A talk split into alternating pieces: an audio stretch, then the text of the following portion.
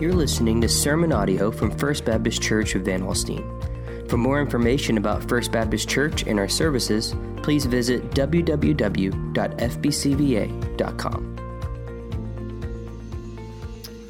Amen. If you have a copy of God's Word, we're going to be in John chapter 13 this morning. Keegan, I'm going to move this. I like to, I like to walk around a little bit.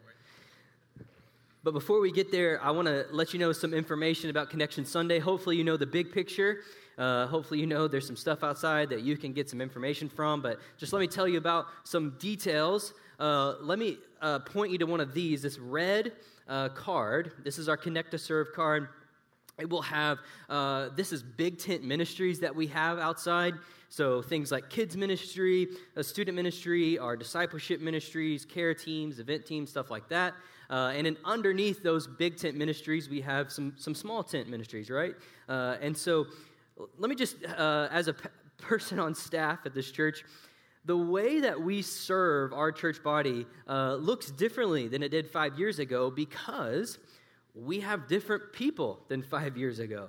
And so we are uh, in the midst of kind of restructuring, looking at how we can better meet the needs of our community and our church body.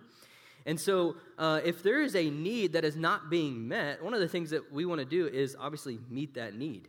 Uh, and so, I say that to say, like, we aren't perfect. There are needs that are not being met. But here's the thing our job as staff, according to Ephesians 4 and the Apostle Paul, is to equip the saints for ministry. And that's what today is about. It's connecting people to serving opportunities. And with that, we have bribery involved. Just kidding, kind of. Uh, so you can uh, go to one of these booths, get information about this, and there's five uh, squares right here that you can get punched. All you have to do uh, is just get information, visit a booth.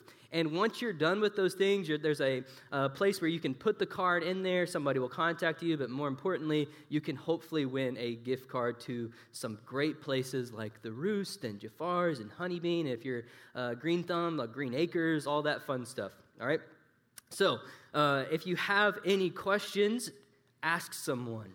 Uh, tell them how you are gifted, and when in doubt, get a punch card or a corn dog. All right, that's that's what today's about, right? So we're going to be in John chapter 13 this morning. Uh, read along with me, starting in verse 1. It says this Now, before the feast of the Passover, when Jesus knew that his hour had come to depart out of this world to the Father, having loved his own who were in the world, he loved them to the end. And during supper, when the devil had already put it into the heart of Judas Iscariot, Simon's son, to betray him, Jesus, knowing that the Father had given all things into his hands and that he had come from God and was going back to God, rose from supper. He laid aside his outer garments, taking a towel, tied it around his waist, and he poured into a basin and began to wash the disciples' feet and to wipe them with the towel that was wrapped around him. And he said to Simon Peter, who said to him, Lord, do you wash my feet? And Jesus answered him, What I am doing you do not understand now, but un- afterward you will understand. And Peter said to him, You shall never wash my feet. And Jesus answered him, If I do not wash you, you have no share with me. And Simon Peter said to him, Lord, not my feet only, but my hands and my head. And Jesus said to him, The one who has bathed does not need to wash except for his feet, but is completely clean. And you are clean, but not every one of you. For he knew who was to betray him. That's why he said, Not all of you are clean. And when he had washed their feet, he put on an outer garment and resumed his place. And he said to them, do you understand what I have to what I have done to you? You call me teacher and Lord, and you are right, for so I am.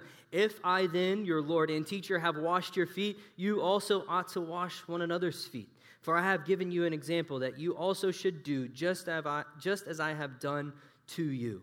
Truly, truly, I say to you, a servant is not greater than his master, nor is a messenger greater than the one who sent him. And if you know these things, Blessed are you if you do them. Humans have a power problem. There is not one square inch of the earth that is not touched by some sort of distortion of power. Much of the unraveling in our culture today is due to the fact that our most trusted institutions, including the church itself, have a power issue. People using their status, their platform, their position to abuse and elevate themselves over others.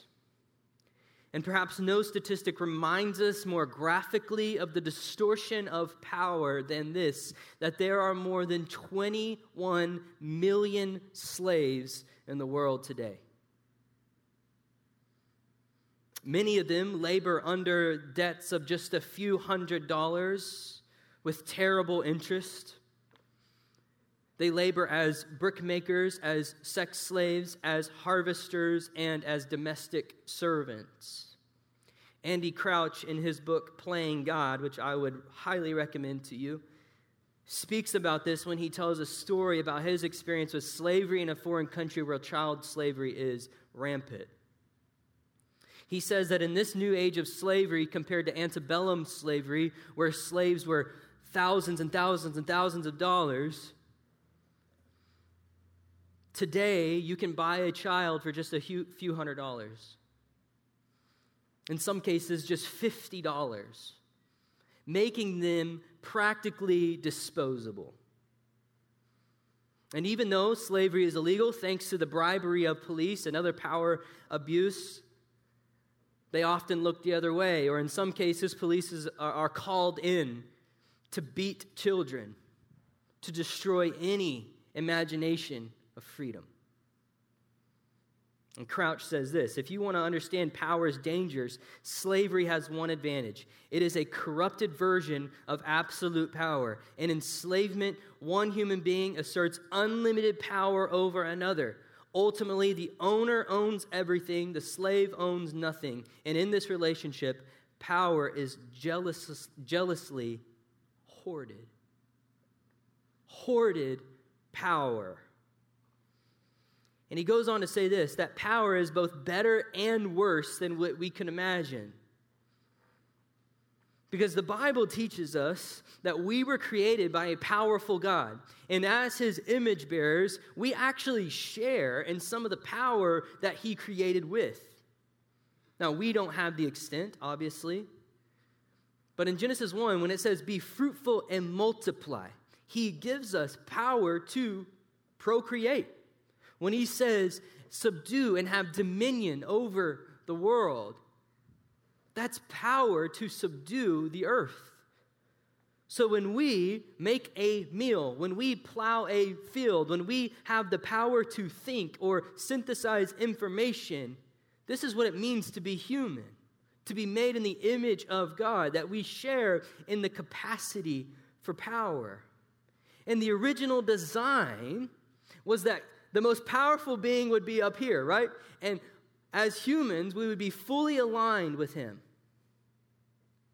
We would uh, have this vision for flourishing in the world, and we would love God and love our neighbor, using our gifts, our talents, our abilities to love him and bring glory to him. That's power at its best. But this is not what we see all around us is a distorted vision of power. Instead of using our gifts, talents, abilities to love God and love others, leading to the flourishing of humankind, we use them to get ahead, or in some cases, the worst cases, to push others down. We hoard our power. And with a distorted view of power, and couple that with a distorted view of people, that's how you get 21 million slaves in the world. Because it's impossible to love people and it's impossible to serve them with a distorted view of power. We're in a series called Rhythms, in which we're looking at the rhythms that make up spiritual life. And we're finishing today with this idea of the rhythm of service. And I would argue that we long for a people, for people themselves, to properly wield their power for the good of others. That's what we long for. We celebrate it. That's why we go to see 50,000 Marvel movies. Because we celebrate, we want to see people wield their power for the good of others. And this is what makes the story of Christianity, especially the story of Jesus, so compelling. Because at the center of the Christian story is power that's coupled with love. Andy Crouch says again power is nothing, worse than nothing without love. And this is exactly what we see in our text today. There are deep theological and ethical truths that re envision the way that we love people. But in the book of John, it's a unique gospel. It's not like Matthew, Mark, and Luke. And in my own quiet time, I've been slowly walking through this gospel, sometimes just looking at a couple of verses a day. And a couple of months ago, I, I read John 1 18. And if you know John chapter 1, you will know that this is one of the deepest sections of any gospel. It declares who Jesus is in eternity's past. It talks about this relationship between God and the Father and how he and Jesus came to dwell among us. But if you look at verse 18 in chapter 1, it says this in NIV. It says, No one has ever seen God but the one and only Son, who is himself God and is in closest relationship with the Father, has made him known. It hit me that this verse, as it concludes this great paragraph, is key to understanding the book of John as a whole that we know that Jesus is fully God. He has the very same power, the very same abilities, and the very same love. We know from Colossians 1 and Hebrews 1 that Jesus himself is the very imprint of God, holds the supreme position like God would, is due worship and glory as God would. He is eternal, unlimited power, unlimited glory. And this is what's so unimaginable about his incarnation that Jesus would come as a human being. Because here this verse tells us in John 1 18, that Jesus reveals to us in human form the very nature of God that he was not able we were not able to fully comprehend and now Jesus in God in human form becomes the very example the very imprint of God and Jesus reveals to us the very nature of God. So when we see Jesus act, you can trust that everything Jesus does, God would do because Jesus is God. So when he speaks, he speaks as God would. When he acts, he acts as if God would. When he elevates women in John chapter 4 to in a society that makes them less than human, that is the act of God. When he clears the temples because people are degrading the worship space, that is the act of God. He brings out the best wine and elevates a feast in John chapter 2, that is the act of God. And when he washes the feet of his disciples in John chapter 13, that is the act of God. All of this is revealing the power of God, giving a peek to the restoration to come.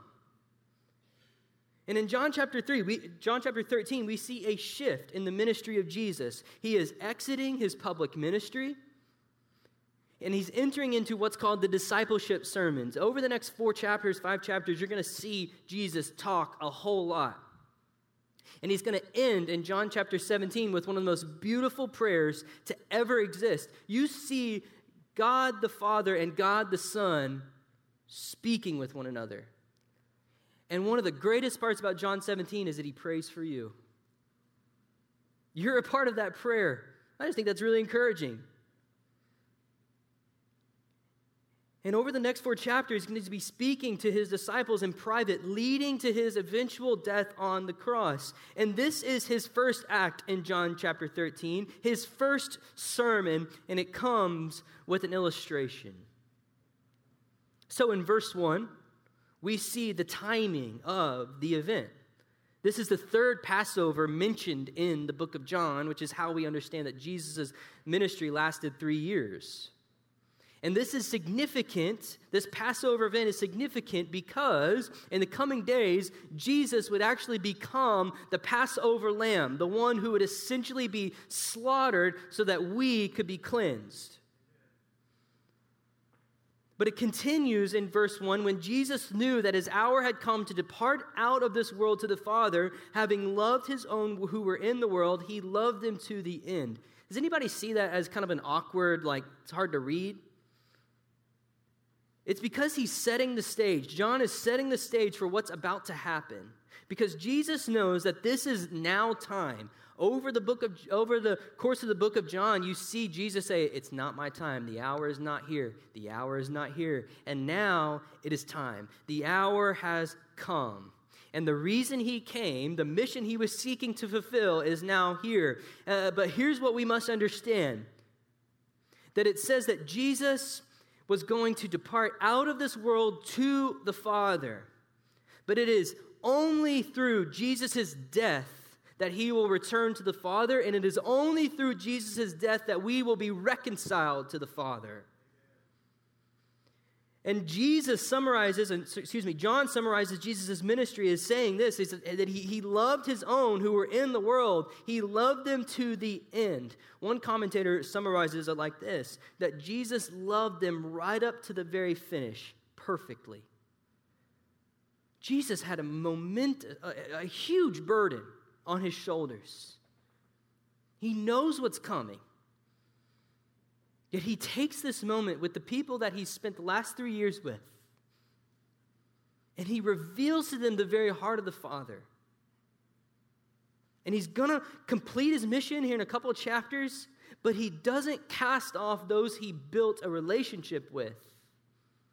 In fact, what you see in verses 2 and 3 is that one of his disciples is going to betray him, which Jesus knows and notice this, verse 3.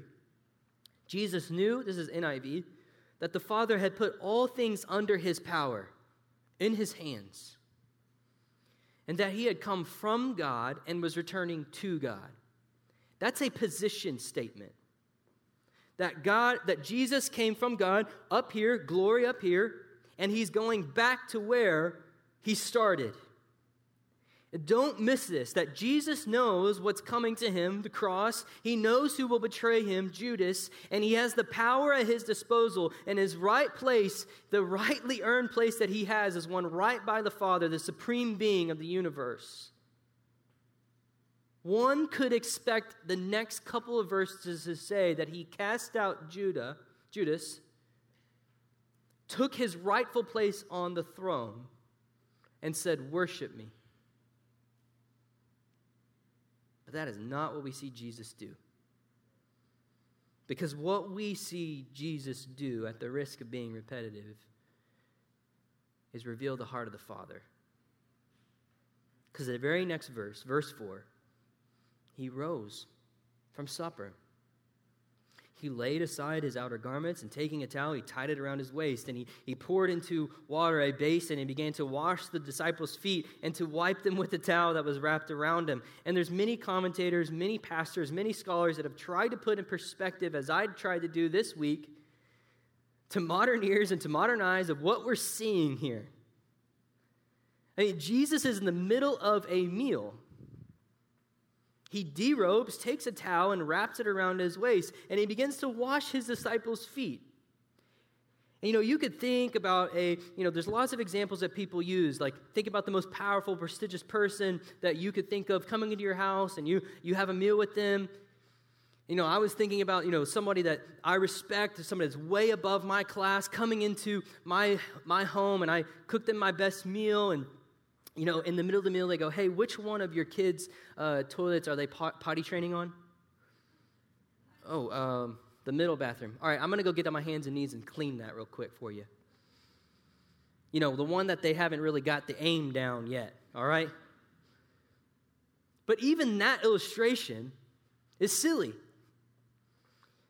because it doesn't quite do it. Because what I hope you've heard from me is that this task is beyond Jesus, not only because of who he is, but culturally. Because this act is inconceivable to the disciples. This is a task reserved for the lowest of the lowest. Peers didn't wash their, one another's feet except of rare occasions. Some Jews even believed that this act was below Jewish, Jewish slaves, only to be reserved for Gentile slaves. Yet, don't miss this either. Jesus derobes, ties the towel around his waist. He is physically and vividly adopting the form of a servant. This was not just Jesus getting comfortable to get low. This is what a servant would have worn. He wraps the towel around his waist, adopting the dress of a slave. And then he begins to wash the feet of men whom he loves and one that's about to betray him. And of course, they are embarrassed. Which leads to the words of Peter You're going to wash my feet? In verse 7, Jesus answers a it's a really good answer because he points to something that's going to happen in the future. He says, What I'm doing, you do not understand now, but afterward, you will. You will understand. Which leads to the question after what? Frederick Bruner states that this action is a theological picture of Jesus' whole ministry. The Apostle Paul would say in Philippians 2 6 through 8. says, Though he was in the form of God, that, very, that form means nature, did not count equality with God a thing to be grasped, but he emptied himself, taking the form of a servant being born in the likeness of men and being found in human form, he humbled himself by, com- by becoming obedient to the point of death, even death on a cross. After what? After his death. Here in this scene, we see the gospel displayed Frederick Bruner continues. He says, He takes off his purely divine prerogatives from heaven. He puts on a human towel of earthly service to his world and prepares to wash us, his people, in his cleansing crucifixion, depicted here as the foot washing. Isn't Jesus' whole foot washing action, his incarnation, his atonement, the gospel in picture form? This quote made me cry, so just let you know. He who wraps the heavens in clouds, wrapped round himself a towel. He who pours the water into the rivers and the pools tips water into a basin, and he before every knee bends, before heaven and earth and under the earth, knelt to wash the feet of his disciples. Because I hope you understand how Philippians 2 ends right there. It said, Every knee will bow and every tongue will confess that Jesus Christ is Lord for the glory of God the Father through the Son, Jesus Christ. This scene is deeply theological. Jesus states that unless I wash you, you have no part with me. It reveals a God that stoops down to us, who humbles himself, who deals mercifully with the righteous and the sinner, who uses his power coupled with love to serve. In the foot washing, it represents Jesus, that, Jesus himself came to deliver. It reveals only Jesus can cleanse us, only God can wash us. And it comes in a way that is undeserved, unmerited, and in a way that will vividly demean our Savior. You have to understand that the disciples were, were laying down on their left side with their feet up. So when Jesus knelt down to wash the feet of his disciples, the people would have been face to face with Jesus right by some feet, some nasty feet. And when Paul says he humbled himself by becoming obedient to the point of death, even death on a cross, this is what he means. You'll understand after, Peter. So here's where we begin. We begin by first seeing how Jesus responds to our powerless state. We see how theologically that we are covered in dirt, and the only cleansing that will do the trick is the cleansing work of Jesus Christ on the cross. And the theological truth here is that Christ lays down his power for the good of the powerless. It is Jesus who stoops down to us, it is Jesus who acts on behalf of the Father to reveal his true heart.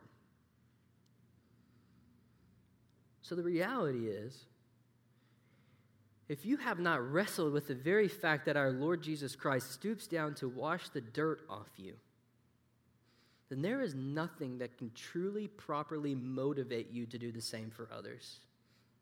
Why in the world would I go to people that are hurting? Why in the world would I stoop down to people that smell, people that don't have everything that I have? Why would I lay down my power?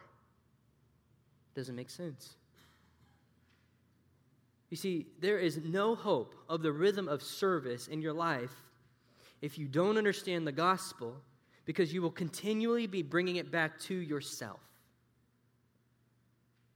You see, the gospel truth of the foot washing leads to the gospel ethic of the foot washing. Because there's an ethic here. And we want to skip to this. How can I serve people? Great question. We're trying to answer that today, right? But if you don't, if you're not properly motivated, if you don't understand what Jesus has done for you, then that service will eventually peter out. It, it, will, it will eventually go away. When things get hard, when things get messy, it just won't continue. So when Jesus continues in verse 12, he says, When he had washed their feet and put on his outer garments and resumed his place, notice the theological language. After he had served us, right? He puts goes back to the Father in a way, right? He said to them, Do you understand what I have done to you? He said, You call me teacher and Lord, and you are right, for so I am. If I then, your Lord and teacher, have washed you, you also ought to wash one another's feet, for I have given you an example, that you also should do just as I have done. Truly, truly, I say to you, a servant is not greater than his master, nor is a messenger greater than the one who sent him. And if you know these things, blessed are you if you do them. So Jesus puts on his uh, outer garments back on. He resumes his place and asks them a question, as he often does Do you understand? It's a clarifying question. Because you got to think this is their leader, this is who they've been following. And he just performed an action that would have been a, a mind blowing action to them. And this question is the same question for you Do you understand? Because Jesus is saying that I am giving you a new pattern of living. And this should change the very directory of your life because you call me teacher, you call me Lord, and I am those things. But you know what will happen if you actually believe that I am teacher and I'm Lord? You will follow my example. You know, one of the, I work with Gen Z a lot, which is, uh, you know, teenagers. And one of the biggest uh, bones that they have to pick with our culture is when people say they believe in something and then do the opposite. No authenticity, right? So that's why this generation is quick to say, This is who I am. That's why they do that. Because they feel that that's authentic. That's not a bad thing. We just need to replace that with who they are in Christ, right? But one of the problems that the world has with Christians is they often look nothing like their Christ. And it seems as if we have divorced belief and practice. It seems as if a week doesn't pass by without some celebrity pastor or some, some even local church pastor, doesn't have to be a big name, about their latest abuse of power or him having an extramarital affair, and the amount of people that have, have taken the shrapnel from, from these explosive events are just too many to count. And they reject the Savior that would bend a knee to cleanse them because of a leader that abuses the power that's been given to them. And then they see Christians. They see Christians. Doesn't have to be a leader, abusing their power not loving certain people because they're a per- certain class or a certain politic.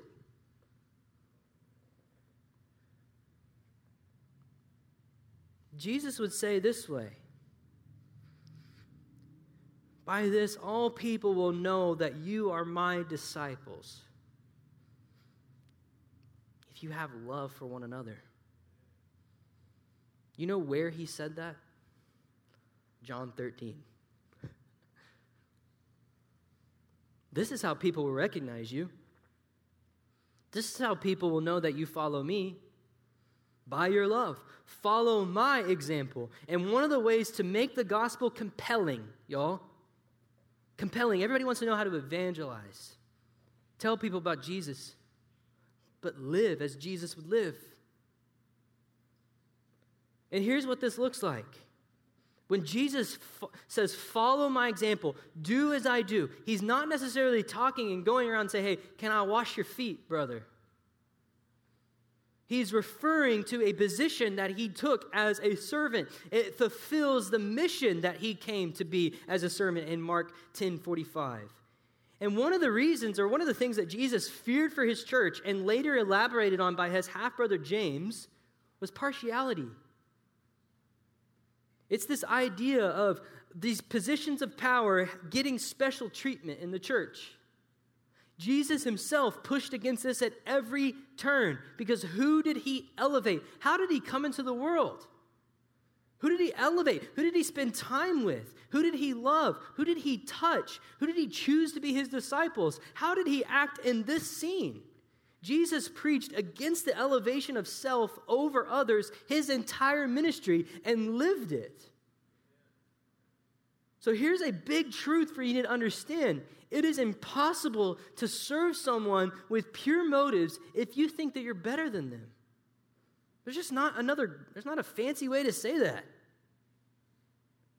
And if you have a right view of the gospel, you'll have a right view of the self knowing that you're dirty enough to need cleansing, but loved enough that Jesus would come to die for you. And rooted in that thought is the Apostle Paul in Romans 12, 9 through 10. Let love be genuine, abhor what is evil, hold fast to what is good, love one another with a brotherly affection, outdo one another in showing honor. I love that last verse because it got a little competitive kick in it right? It's like, eh, you know, I think I'm going to outdo how much I can give my brother over here. I'm giving meal one day a week, three days a week, prime rib, right? No. But Philippians 1 or Philippians 2, 1 through 3, it says, Therefore, if, if you have any encouragement from being united in Christ, if any comfort from his love, if any common sharing in the Spirit, if any tenderness and compassion, then make my joy complete by being like minded, having the same love, being one in spirit and one mind. This is, this is the verse. Do nothing out of selfish ambition or vain conceit. Rather, in humility, value others above yourselves. If you continue in that verse, it's talking about Jesus. It's the verse that we just read. It ends in obedient, uh, uh, him following God's will to be obedient to the point of death. And this is what kind of action that the gospel urges that you have been served, so go serve others. Jesus stooped down to you, so you stoop down to others. And this is the kind of power that's coupled with love that we long for, and it finds its harmony in the gospel of Jesus Christ. And so when we talk about the rhythm of service, what we're talking about is really three things. Because we began by stating that humans have a power problem. But power is not the problem, it's the way that we use it. And if this story teaches us anything, it's that Christ wields his power for the good of other people to serve them in their deepest need. And this is the example that he sets for us. This is what he says do as I do. And to refuse this, to say no, is what Jesus would say, then you're assuming that the servant is better than the master. You're doing, you're refusing something that I, Jesus, and I think I've hopefully explained to you who Jesus is, said yes to. And even more than that, verse 17 would point to the fact that if you do it, you'll be satisfied. And I find it interesting that Peter, one who had his feet washed by Jesus, said this in 1 Peter 4 8 through 11. Above all, maintain constant love for one another, since love covers a multitude of sins. Be hospitable to one another without complaining, just as each one has received a gift use it to serve others as good stewards of the varied grace of God. If anyone speaks, let it be as one who speaks God's word. If anyone serves, let it be from the strength God provides, so that God may be glorified through Christ Jesus in everything. To him be the glory and the power forever and ever. Amen. So, three very quick things to build a rhythm of service in your life from the text. And the first one is this wield your influence, your position, your power, and your giftings for the good of others. What has God given you? How has God gifted you? There's a slew of people here this morning, some rich, some not so rich. God has given you everything you have for the stewardship of someone else and His glory. How are you using that? What voice do you have that you can speak up for someone who has no voice? What platform do you have that you can speak up for someone who has literally, literally no platform? Know your giftings. Know how God has uniquely equipped you. That's why we're doing this. That's why we have so many ministries to be able to serve people because everybody is different. You know, there's small ministries in this church that don't get a lot of pub, but they serve people. I had a great conversation with a couple of senior adults this week about our noteworthy ministry. All they do is write until their arm gives out verses to people that need them. And you wouldn't you would not believe some of the stories that they have. That would just say, you know what, someone came with me and I just wrote them a verse that said, you know, whatever it is, and it served them that day. And it's not for cred, it's not for, you know, look at me. It's just because they want to love people. Think about kids' ministry and bereavement, and hospitality and prayer, all of this. Wield your influence, position, and power and giftings for the good of others. Secondly, serve those beneath you. And I put beneath in quotes because there's Theologically, there's nobody beneath you. But for much of its existence, Christianity has been paradoxical. Christians were in the minority of the culture, yet gained ground by serving and loving without partiality those around them. And this is what made following Jesus so compelling in the early days when people were throwing away their babies over cliffs, literally. Christ followers said, We're going to care for the orphans. When marriage was seen as a transaction, Paul said, Love your wives as, as you love yourself. And here's what we often want to do. This is a harsh reality. This is the hardest thing I'm going to say to you today. We often want to love people without getting involved. We want to throw our money at something without getting messy. That is not a bad thing to give money to something. But we, when the going gets tough, we often run. You know, uh, my wife and I are in, in foster care, and one of the things I've learned is that the closer you get to mess, the messier you get. It's like giving your two year old some ice cream. You're just going to get sticky. Like you just are. Just deal with it. And the problem is, is we want to love people without getting messy. And that's just not the reality. Because here's, here is the reality. What if FBCVA was known for getting involved in the mess of someone's life? We claim to be pro life. What if we had a culture here at this church where a pregnant teenager did not feel shame, as most of them do, but they could walk into the walls of our church and be like, you know what? They're going to love me. That's pro life. That's pro life.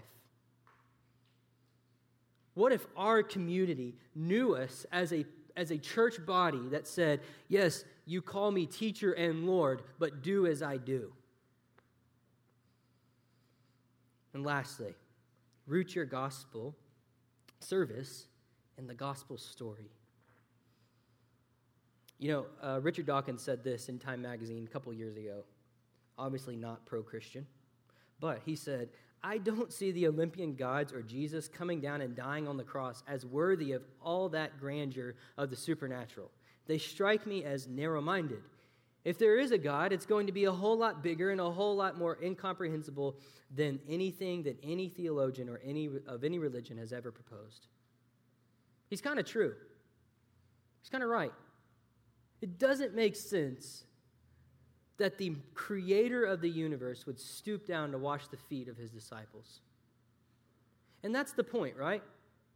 That the way of Jesus will never make sense to people. The way up is down. Yet we have a Savior that reveals the very heart of the Father. We have it on record that the Son of Man stooped down, took the form of a servant, washed the feet of his disciples, signifying his death and cleansing for us. And because of that, he says, Do as I do. Lay down your power for the good of other people. And this is the whole idea of the Rhythm series it's a denial of self so that we can love God and love people and live in the kingdom in which God God is coming, right? That's what we're trying to do. So when we talk about rest and we talk about prayer and we talk about um, eating and drinking with people and inviting them into our house, it is not just so we get a little a badge, a golden sticker that says "Good job." It's we're trying to replicate and do as Jesus does. And that starts with understanding that you have been cleansed you see a Savior that gave up his power for you. So do as Jesus does. Let's pray. Father, we come to you this morning in need. We ask that you would reveal places in our lives where we are hoarding power places in our lives, things that we own, that we have in an iron grip, refusing to give. For some of that, it could be our quote unquote religion. I'm a good person, I don't need to be cleansed. Father, I pray that you would, would convict us, that you would show us a picture of your true heart, as you did in John 13 that you stoop down for the needy, the powerless, the dirty. I pray that one person, one person, would see that truth, that feels a sense of guilt and shame for whatever they have done. I pray that they would just see the beauty of the gospel this morning.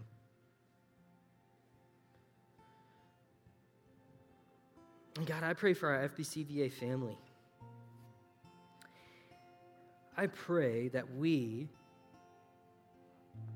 would not just be about talk.